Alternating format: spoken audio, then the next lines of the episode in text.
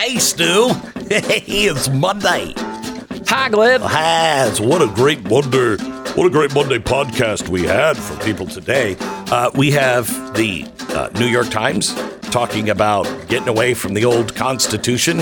In fact, we really should just legislate everything and get rid of the whole judicial process. Everything we've accused them of over the years, they're now admitting. Yeah.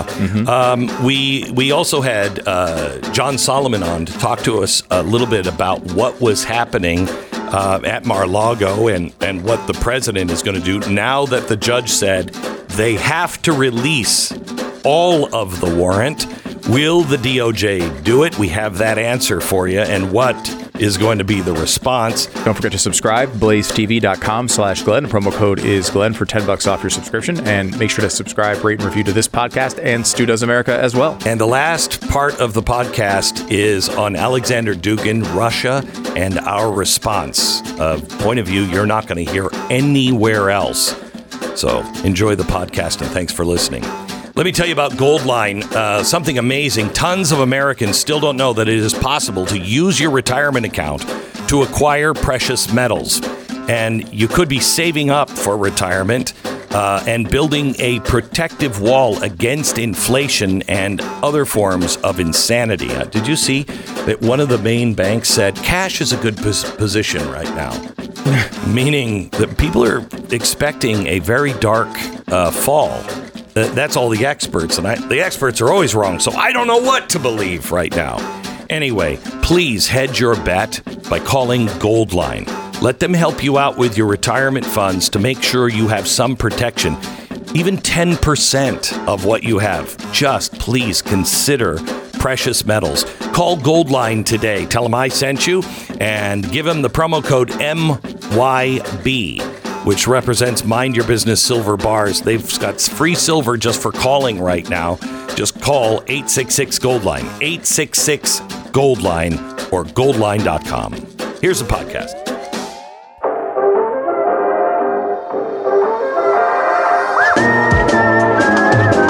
You're listening to the best of the Glenn Beck program. Want to start with um, I want to start with a positive uh, today. I want to start with something that I think you need to understand. Um, when you look at the world, you know, Stu and I were just talking about Alexander Dugin, and I don't think people have gotten the message yet on Alexander Dugin. But we've been talking about him. I've been talking about him for what four year, five years Yeah.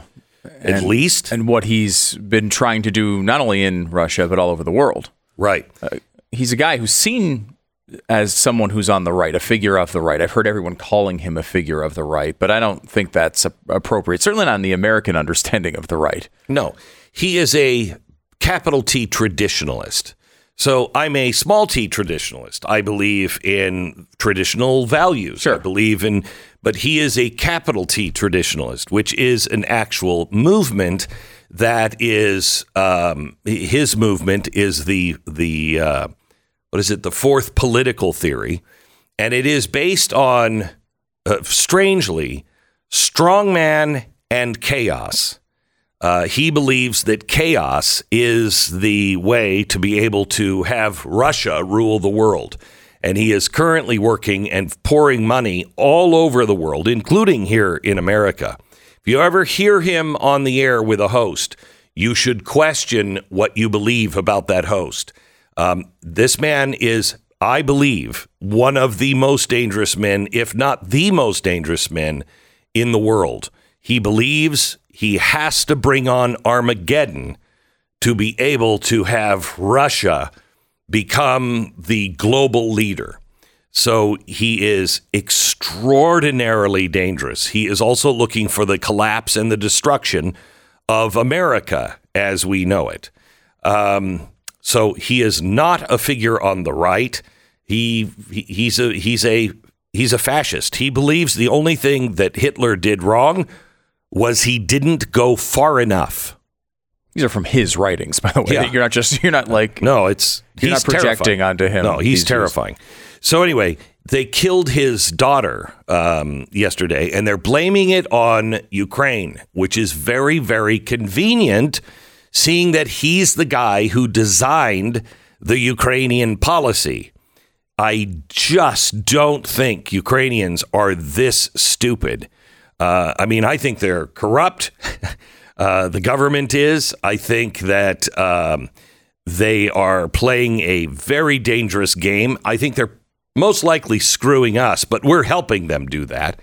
Uh, but they are not stupid enough to go into the heart of Russia and kill Alexander Dugin's Dugin or his daughter, as it happened in this case. Yeah, because they supposedly swapped cars at the last moment. Correct. Which is very, another bizarre twist in the story. Yeah. I think what's interesting, too, is that, you know, there's a lot of people in this audience that heard you talk about Dugin and, and understand the warnings that you were giving about him. But what's, what was kind of interesting about how all this played out is that when the Ukraine Russia conflict sort of hit that peak and Russia went in, there was a, I think, a generally speaking, an understandable response by many on the right who, you know, look, Biden and the government were involved immediately. We've seen this stuff play out so many times. It's understandable to see it with a lot of suspicion. We've we've looked at Ukraine and we've seen a lot of corruption. Um, but you should look at it. You should look at it. Uh, you know, Zelensky being kind of propped up as this ultimate hero that was going to save the universe and all of this. I think elicits an immediate and understandable piece of, of skepticism, particularly from a conservative audience that's seen this play out so many times. Um, and all of that may be very well true, right? Like where you have this situation where there is real corruption in Ukraine and there is uh, all sorts of problems with the media narratives about it. And the fact that we're sending $60 billion over there and the people who are involved in sending that money, uh, uh are we going to waste a lot of it? Yes. Are we go? Is there oh, no. are there other things playing out? Yes, hundred percent. Mm-hmm. All of that can be true. At the same time, that what you talked about with Alexander Dugin is true. Yeah, I, um, I think where where we as a country have gone wrong here is we have assigned uh, the labels good, bad, right, right, and it's really not. It's more like uh, instead of black and white, it's more like black and charcoal gray. Right. you know what I mean? yeah, yeah, yeah, It's there is a difference there, but uh, not not an awful lot. And there's been a lot of kind of immediate skepticism of of the of this whole situation, um, and some on the right have taken immediately the side of Russia which I, I, you know I, I, don't hear that a lot from the uh, from our audience, but I do see it a lot on social media mm. and some some writers doing that. And it's what's interesting about that is that this is exactly what you were talking about when you were talking about Alexander Dugin initially. Yeah, his his philosophy had a lot to do with Russia and had a lot to do with Russia's position in the world, but it also had a direct path of attack on the American right to try to plant ideas on the American right to tie into what we do have in common mm-hmm. with big T traditionalism, so traditional will. values. Right. But encapsulating his entire worldview on the back of traditional values, Correct. which is not something the American people Correct. believe in. Because people will only hear I'm for religion. I'm I'm for uh, you know traditional values. I'm backing the family. Uh huh. And what else? What was that about Hitler? Uh, you know, you forget about those things and you don't look at those things, especially when there is an emergency or you're looking for team members. He is a very dangerous team member. Team member, but I I don't fear it because of this audience. And let me explain this. I have said really right after September 11th, I said this. I was overwhelmed with the feeling, and I have had this feeling time and time again. And I really wondered what it meant but I said it because I knew it to be true. And what I said was this audience will turn a corner, it'll be a pivot point. This audience will be responsible in the end for saving America or saving at least remnants of it. But you are going to play a big role in a positive way. And I've often wondered what that meant. Well, it dawned on me Friday when something happened. And then I started thinking about it and I started piecing it together. I was like, wait a minute, wait a minute, wait a minute. There was a story that was out from the New York Times the overturning of Roe versus Wade. If you want to understand it, you need to understand the 2010 election. And what does that mean? The 2010 election was the Tea Party movement. The Tea Party movement, when we started going to Washington in droves and demanding change inside the Republican Party, that's what set up the, the political landscape that gave us the, the members of the court that we have now. So you have to understand the 2010 election. And then I thought, the 2010 election, I remember, oh my gosh, I remember the 2010 election. Wasn't that the year of the Tea Party movement that started and had the first big march? You remember it, where the streets of Washington, D.C. were packed with people, just packed with people. The right had never done anything like this before. And I can say this I had nothing to do with that, but you did. You did. And what was the date of that march? September 12th. September 12th, otherwise known to this audience as 912. That march happened on that day because six months before that, I had gotten on television and I had said, gather around and gather all your friends because there's something we have to talk about it. And I launched the 912 project and I said, I'll tell you in six months what I'm going to do. You show me in six months what you're going to do. And that six month mark was 912. And you showed America what you were going to do. If you read Barack Obama's latest book, he talks about how the Tea Party movement was the obstacle that he could not overcome. He said it was he th- he was thwarted every step of the way because of the Tea Party movement. Do you remember we were facing the goals, uh, the um, Agenda 21 goals? We exposed it. I wrote a couple of books about it, uh, and it became a giant conspiracy theory. And then it was like, oh no, wait, it's on the websites for the United Nations. Then it disappeared and it came back as the sustainability goals of 2030. This audience, because you paid attention to Agenda 21 and spoke out, this audience bought us an additional nine years. Imagine how demoralizing things would have been when we pulled out of Afghanistan had you not been there to save 20,000 people and bring them across the border. How demoralizing if no one would have banded together, worked together, and got those people out without the government. Now, here's what happened on Friday that made me realize you already have changed the course. There was a story in, in many of the financial papers that reported that pushback is getting so intense on ESG that, quote, proponents are pushing for a name change, end quote. That made me think of Common Core. Wait a minute, Common Core? Whatever happened to Common Core? Oh, yeah. We started talking about it, and this audience spread the word and stopped Common Core. I have such great faith in not only God, but you. What I have said for a very long time this audience is going to play a really big role.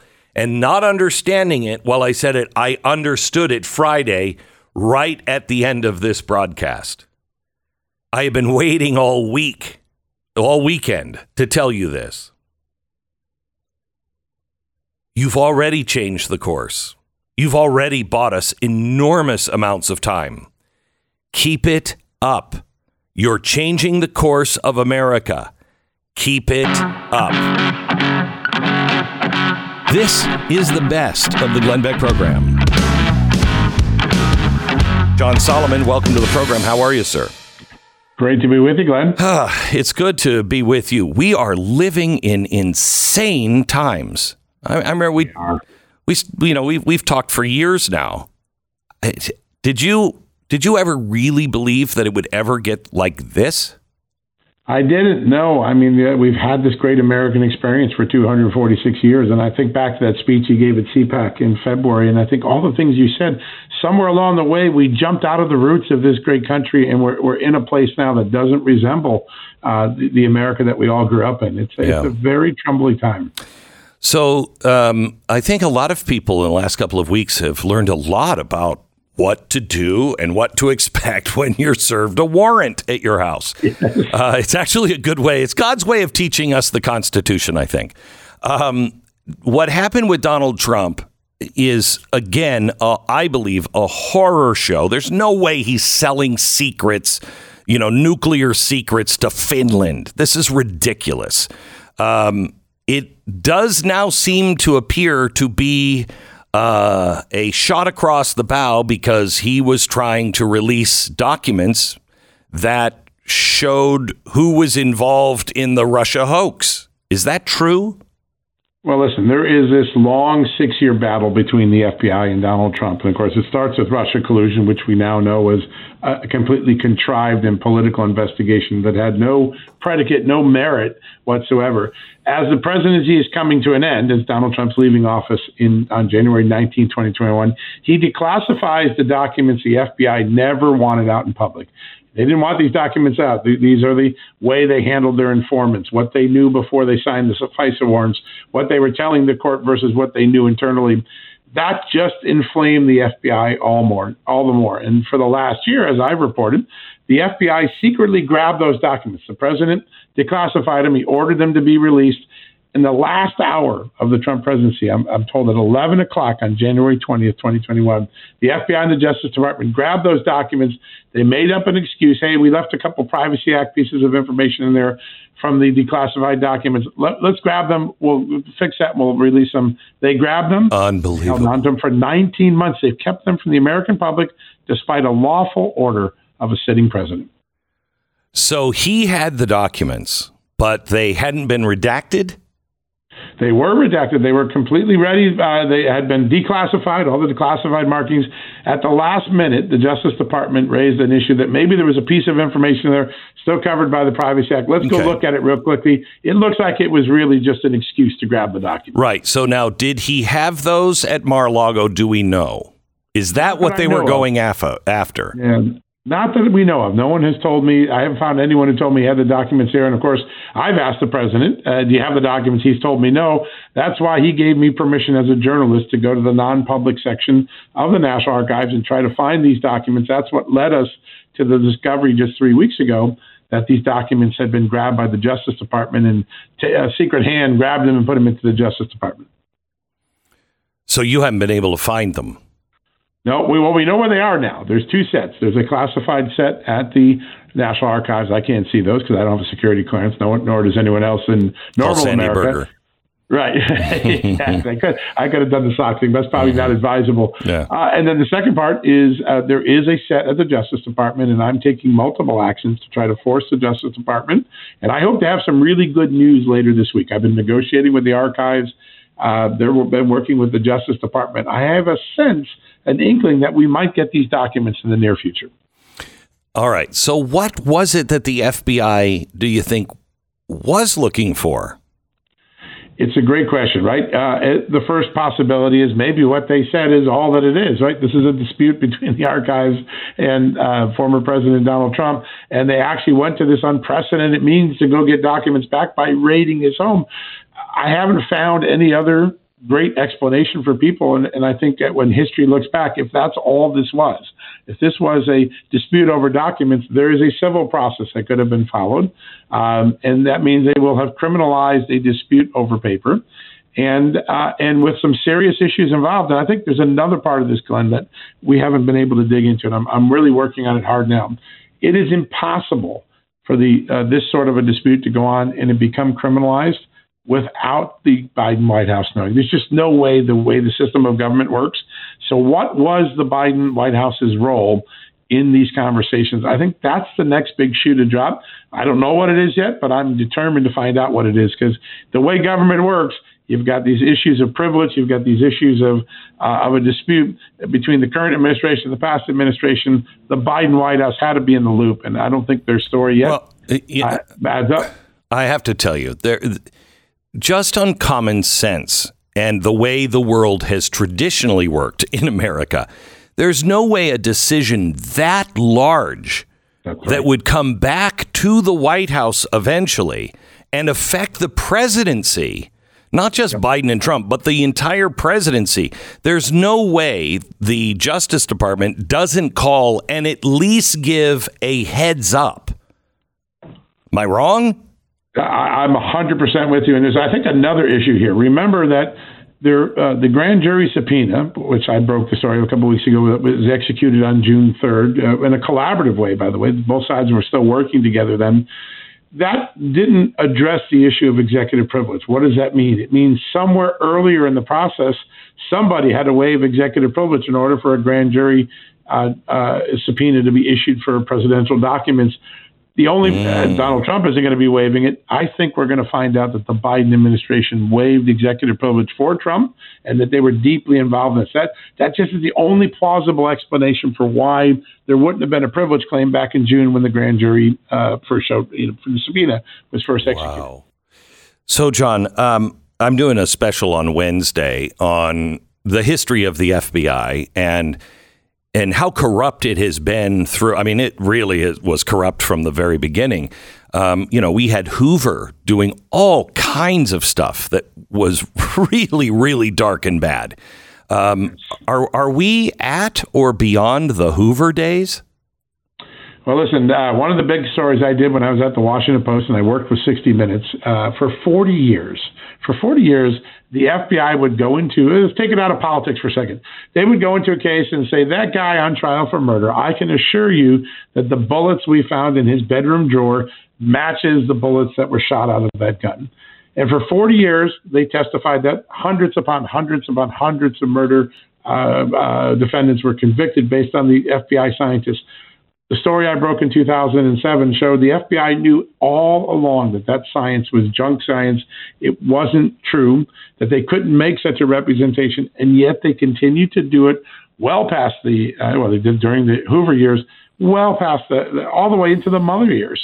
Um, so the history of the FBI, whether it's the church hearings, which really went into the Hoover era, or what we've learned uh, 9/11, uh, the uh, uh, mis- mistakes in the Oklahoma City bombing, the problems with the FBI lab. This is an agency that has a very uh, big reputation, but it also has a very big history of abuses, time and time and time again. Any way to rein that in? It's a great question. You know, some of the policymakers I've been talking to in Congress, for the first time, I've heard Republicans tell me privately, you know what, it's time to break up the FBI. Maybe have, have uh, make them like Scotland Yard and put the uh, domestic intelligence into a different agency.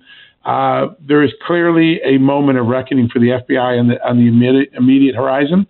The real question is if you just take the counterintelligence division out, you put it somewhere else, the mentality still exists that there's not a regard for the Constitution. And that's the part, whether it's inside the FBI or outside of it, the, the lack of regard for the Fourth Amendment, for uh, our liberties in the face of a big government, that's the part that hasn't been crushed out. I'm not sure just dividing the FBI solves it. Uh, well, especially the intelligence arm. The intelligence yeah. agencies are completely out of control the things I've read about the intelligence agencies and I've heard from people on Capitol Hill is they really don't answer to anybody right now.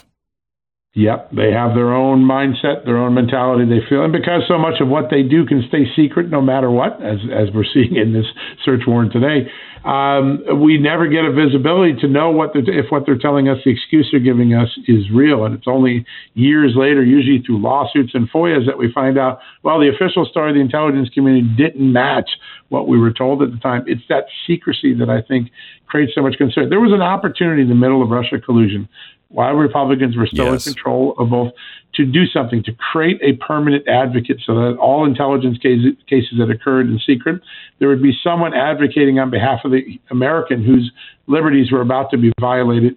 They whiffed on that. Paul Ryan whiffed on that. Mitch McConnell whiffed on that. But I think there are a lot of people today that would go back and say, you know, if I had a do over, I'd probably create that public advocate who goes into the Yeah. court and argues on behalf of you and me and everybody else. So, um, John, what do you think Donald Trump is talking about when he says that, you know, he said over the weekend, it might be within hours, it might be Monday, uh, that I'm going to be filing something and big news coming. What do you think that might be? My reporting indicates that the president is considering uh, filing a motion to remove uh, uh, Magistrate Judge Bruce Reinhart, who, by the way, just a few minutes ago ruled that the entire affidavit cannot be kept sealed. He believes he used the word unprecedented. I'm glad he recognizes what he approved is unprecedented. Uh, but he is rejecting the Justice Department's uh, request to keep the affidavit secret. But I believe the Wait, wait, wait, wait. He in- rejected the de- the Department of Justice. This just broke just a few minutes ago. It's up on Just the News right now. Judge Reinhart this morning uh, said the Justice Department's request to keep the entire affidavit for the search warrant uh, under seal is rejected, that this is an unprecedented case. It requires transparency so people can understand why the FBI was authorized to raid a former president's home. So that just happened this morning. That's a, uh, something that the president was cheering on. And how long will Uh, it be before we see that? Well, there are two options. Either they have to deliver the unredacted version of the um, affidavit on Thursday, or a more likely scenario is the Justice Department will slow walk this, go to a district judge, then go to an appeals court, maybe even go to the Supreme Court. Oh my God! My guess is they're going to go that route. But meanwhile, the president, here, uh, to answer your question, I think the president is going to ask that a special master be appointed, a court appointed independent person, take the documents from the FBI and go through them and say, these are privileged, these are aren't, these are overly expansive, they shouldn't have been collected like your passports. And, res- and not leave the FBI on an honor system, given that all we know. So I think that's what we're going to see the president do. That would be great, John. Thank you so much. You're listening to the best of the Glenn Beck program.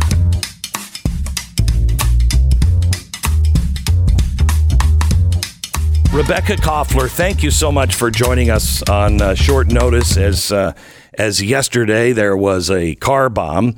Uh, do you agree with me that it was clearly meant for Alexander Dugin and not his daughter? Well, uh, hey, Glenn, it's such a pleasure to be uh, back on your show with Thank you, and your audience. Um, yes, that is the conventional uh, wisdom that it is the father, Alexander Dugin, and the mastermind of the ideology of Eurasianism that underpins Putin's entire doctrine and strategy, which includes the destruction of Ukraine. It is him who was the target. However, there's also an alternative uh, hypothesis is that both of them were The target. targeted because originally they were supposed to be driving in one car from the uh, lecture and the um, the big event that Dugin was speaking at, and it is at the last moment that the father Alexander Dugin switched cars. So, and because his daughter w- was just as vocal in the anti-West, you know, narrative that underpins Russia's current uh, anti-U.S. policy, she possibly was also the target. Okay, because she's also in the media, but but he is the leader of of this. Uh, I just think it's a cult all around the world. He is infecting. Um, even America with some of his uh, capital T traditionalism, and people just don't understand how dangerous this is. Do you believe that that it would be in the best interest of Ukraine to try to pull this off? It, okay, so it is hard to tell. On the one hand, Ukrainians could perfectly be justified um, to target this person. Correct. Again, uh, Dugin has advocated for the destruction of Ukraine. Right. He's actually calling, if, if I'm not mistaken, he's actually calling for um, the the elimination of Ukrainians, if you will. I, I don't remember the word he used, but it was.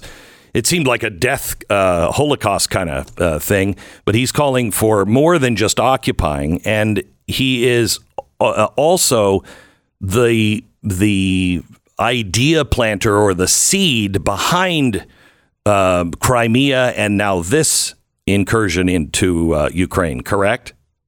One hundred percent. Okay. So yes, it is possible that there's motive um, why Ukrainians would want to target. Now, to pull something off like that is not a slam dunk. So a lot of the resources and planning must have gone into this operation. But uh, let me tell you um, uh, about Dugin a little more because he's not only anti-Ukraine, he is anti-America. I have a whole chapter in my book dedicated to Alexander Dugin because he's considered to be Putin's brain. Mm-hmm. His writings, he's a political philosopher, ultra nationalist. He was the thought leader behind Eurasianism, as I said, which, which underpinned Putin's policy of the so-called Russian world. Okay, and I would like to give you some quotes about Dugin, who called on Russia to counteract U.S. policy at all levels and in all regions of the world. And specifically, he said that Russia, and I quote, must weaken, demoralize, and deceive in order to win. It is especially important to tr- introduce geopolitical order into America's internal reality to encourage separatism and ethnic, social, and racial conflict, actively support dissident movements and extremist racist groups and sects, and to destabilize internal processes. So this is who we are talking about. Um, So, you know, it's- the mastermind of a very dangerous ideology, and and now his daughter is gone, and the Russians are up in arms and about it. Uh, the Russian media erupted over the weekend, blaming the United States and blaming Ukraine for what they uh, Mm. characterized as a terrorist attack. Uh, it is. Um, it's interesting to me that his plan on how to destabilize America, um, while they say the right is in bed with Putin, uh, the plan that Dugin gave to Putin it, it would be everything that the left is involved in, and I don't mean necessarily Democrats. I mean the left of you know racial uh, racial division, et cetera, et cetera. Um, so the media in Russia comes out with this. I don't know if we have any credibility to be able to say we didn't do this. I hope to God we didn't do this. Um, what would be a Putin response? Right. So uh, when the Russians blamed the United States, uh, first, they're not saying that we directly actually orchestrated this, but what they are implying, given our support to Ukraine and the fact that we admitted that we provide uh, targeting information to Ukraine uh, so that they could effectively defend their country against uh, the Russian invaders, they, by this, in the same manner, they accuse us of uh, having orchestrated this. So the response is going to be, uh, I'm concerned, is further escalation because again, um, Dugin is a symbol. And his daughter has turned uh, into a martyr right now, has been turned by the Russian media. And remember, this attack uh, in the explosion, uh, uh, basically the way that this was done is the explosive device was put under the seat of her car and was remotely detonated. So um, this explosion comes on the heel of a series of attacks in Crimea. And remember, the Russians uh, believe Crimea is the red line for Ukraine, despite the fact that Crimea is Ukrainian territory. But because the Russians annexed it in 2014 and they consider it part of Russia right now. So, in combination, all of this, you know, escalation is going to put pressure on Putin to ratchet up um, his military assault on Ukraine. And in fact, President Zelensky himself uh, warned yesterday that around Wednesday, this coming Wednesday, in two days, he's concerned about the Russians staging some something really nasty, some provocations, uh, because on Wednesday it's Ukraine's Independence Day when Ukraine became independent from the Soviet Union.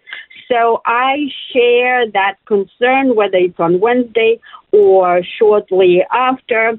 Um, we know that there are plenty of opportunities. Specifically, one of the extreme, you know, risks uh, moderate probability but extremely high risk of a uh, disaster that exists right now. It's related to the nuclear powered plant in Zaporozhye that both sides are accusing each other of shelling, and that is at the risk of erupting in, you know, in possible, hopefully not soon, but uh, there's definitely that risk.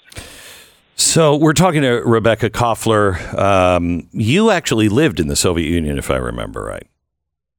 Absolutely. Yeah, I was born and raised there. I came to the United States in in '89 as Right. already as a as a young adult. So I went through the whole you know indoctrination system and everything. So she is the author of Putin's Playbook and a U.S. intelligence uh, expert.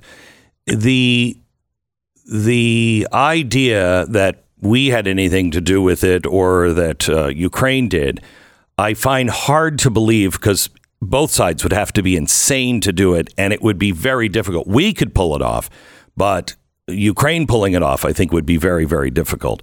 The idea that this was some anti ultra nationalist uh, group trying to kill him seems difficult um, because it would only make him into a martyr. But who would have in Russia, who would have the ability and the desire to do this? Okay, so I personally don't find the reports of that it's you know the National Republican Army, which is supposedly an anti-Putin partisan organization uh, that staged this. Uh, this is not credible to me, and the intelligence is uh, inconclusive as, as far as who specifically uh, did this because it's very, very fresh uh, right now. Uh, I am almost certain that the United States has absolutely nothing to do with this. Um, the FSB, which is the uh, Domestic Security Services in Russia, has attributed this already to a uh, Ukrainian woman named Natalia Vosk, who apparently, according to the FSB, that is. Now, you know, remember, FSB cannot be trusted. But that doesn't mean that their analysis and their preliminary investigation isn't correct. Correct. Um, but this is what they have assessed: is that Natalia Vosk uh, entered Russia on July 23rd with her 12-year-old daughter Sofia Shaban and reportedly rented an apartment in the same building as Daria Dugina, um, Dugin's, uh, Dugin's Daughter. daughter that was killed. And so, and then apparently Natalia uh, fled to Estonia. Now we need to to do more digging. I'm certain that U.S. intelligence is uh, involved in the analysis and in the investigation on our own. You know, here obviously not you know, in Russia. But uh, at this point, it's very difficult to tell. Yes, Ukrainians, uh, you know, do claim that uh, there's an anti-Putin movement going in, in Russia. But remember, Ukrainians are just as adept as the disinformation Oh, yeah. as uh, the Russians are. And they're fully invested in uh, waging this disinformation in order to dislodge Putin psychologically. They know how it's done. So both sides are, you know, invested in this, and this is going to go on uh, forever. Uh, in the meantime, you know, Glenn, we keep pumping in uh, weaponry into Ukraine. Uh, we just announced another seven hundred and seventy-five dollars um, million dollars Yeah, million. of uh, assistance. We're hoping that it will help Ukraine to change the battlefield conditions. But again, they're fighting a highly, you know, a much more superior, Right. you know, adversary.